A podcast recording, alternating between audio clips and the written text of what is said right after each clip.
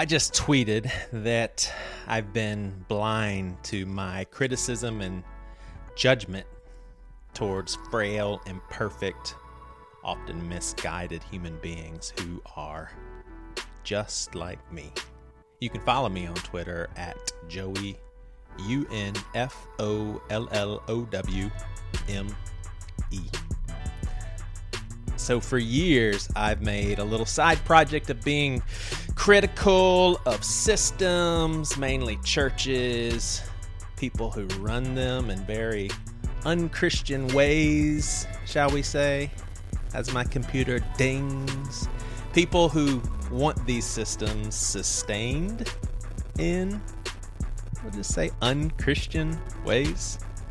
I think all of this sort of critique is good. I mean, wherever people gather, there will be jacked up people.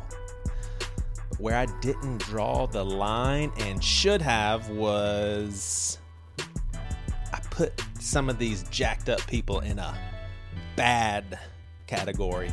And even though I refer to myself as a bad Christian as well, I actually, inside, deep inside, eh, I was sure I was better than them. Now, some people are doing some really bad things and should be removed from their positions, and it's obvious, but I found myself in a place where I was constantly sizing people up. I didn't know I was doing this. Are they really good? Are they genuine? Are they honest? And the answer to all those questions is never yes, but maybe sometimes, usually, rarely, or some combination of those. So if we're going to put people in categories, if that's what I'm going to do, then where do I draw the line? I mean, doesn't everyone belong in like a bad category? Absolutely yes. And for me, moving on. Yes, they belong in a bad category. All of us. Moving on. So I want to stick with constructively criticizing systems, practices, and bad habits of individuals that many people have accepted these habits as okay and acceptable, even though they're far, far from it. But for me to size people up by putting them in like a certain good or bad category, man, I'd rather size them up with love. And before you think I'm just tossing that word love around frivolously, I think that there is some concrete ways of doing this. When we size people up, why don't we size people up with questions like how were they raised?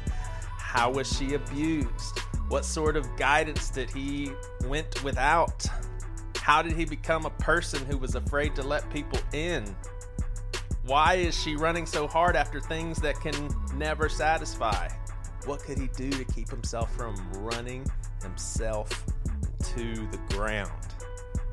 And all along reflecting on how I'd answer these questions about myself. I had a really hard time recently with how our church was handling a recent suicide of someone on our staff. I mean, little did I know at the time, our church was handling it pretty much exactly how they needed to because there truly was no official report at the time. Although I judged my church wrongly, and that's okay, that happens. I'm glad I was actually in error because it led to a great conversation with my therapist. I shared with her how disheartened I was with how our church seemed to be sweeping something under the rug, and I gave her an example of how someone specifically in high leadership seemed to have been avoiding the proper addressing of this. Again, I later found out that this wasn't the case. But she said, wait a minute. So you're saying that leaders in your church have a hard time talking about suicide? Hmm. and I was like, point taken. That is a hard thing to talk about, especially when it's up close and personal. Now, I won't get into all the details, but throughout that conversation, she humanized one of my leaders in a way that moved me to tears, disarming me not only from having them on an unhealthy pedestal, but also from disarming me from sitting on a throne of judgment towards them. And all of this, all of this, all of this, I, I, I want. I want to size people up with love. And not a lazy love, but one that really does its homework on the complexity of human beings. Like, I don't want to size people up with simple formulas. And when I disarm myself in this way, it's a whole new world. A joining of humanity, shall I say. Its ugliness and its beauty. So, the original purpose of these confession episodes was how I am part of an evangelical community while not really ascribing to much of the unique tenets of evangelicalism or what people see as evangelicalism. And what I just shared is a huge ingredient of how I am able to do this and is what allows me to explain what I'm about to share without a critical spirit, but out of conviction and a yearning for something better. At least I hope it's more along those heart lines. So I've been thinking that, well, I've actually had some conversations recently how pastors still feel the need to be on a different level than the people they serve.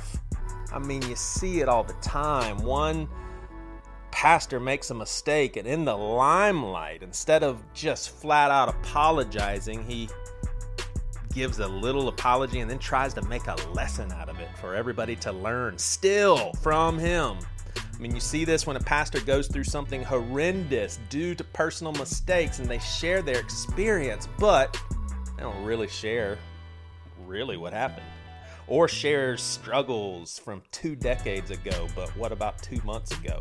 Now, I understand there could be some valid reasons for this in some circumstances, but that's not what I'm referring to. People in leadership positions, and most of them I'm referring to is in spiritual leadership, it's like they have to feel they're in the driver's seat of leadership. They have more answers, they have more insight, they have more authoritative power, and yet the God we serve was tortured and crucified, being stripped from all power. So we sometimes say we're transparent, but you know how easy it is to say you're transparent and not be transparent? I mean, just because someone says they are doesn't mean they are.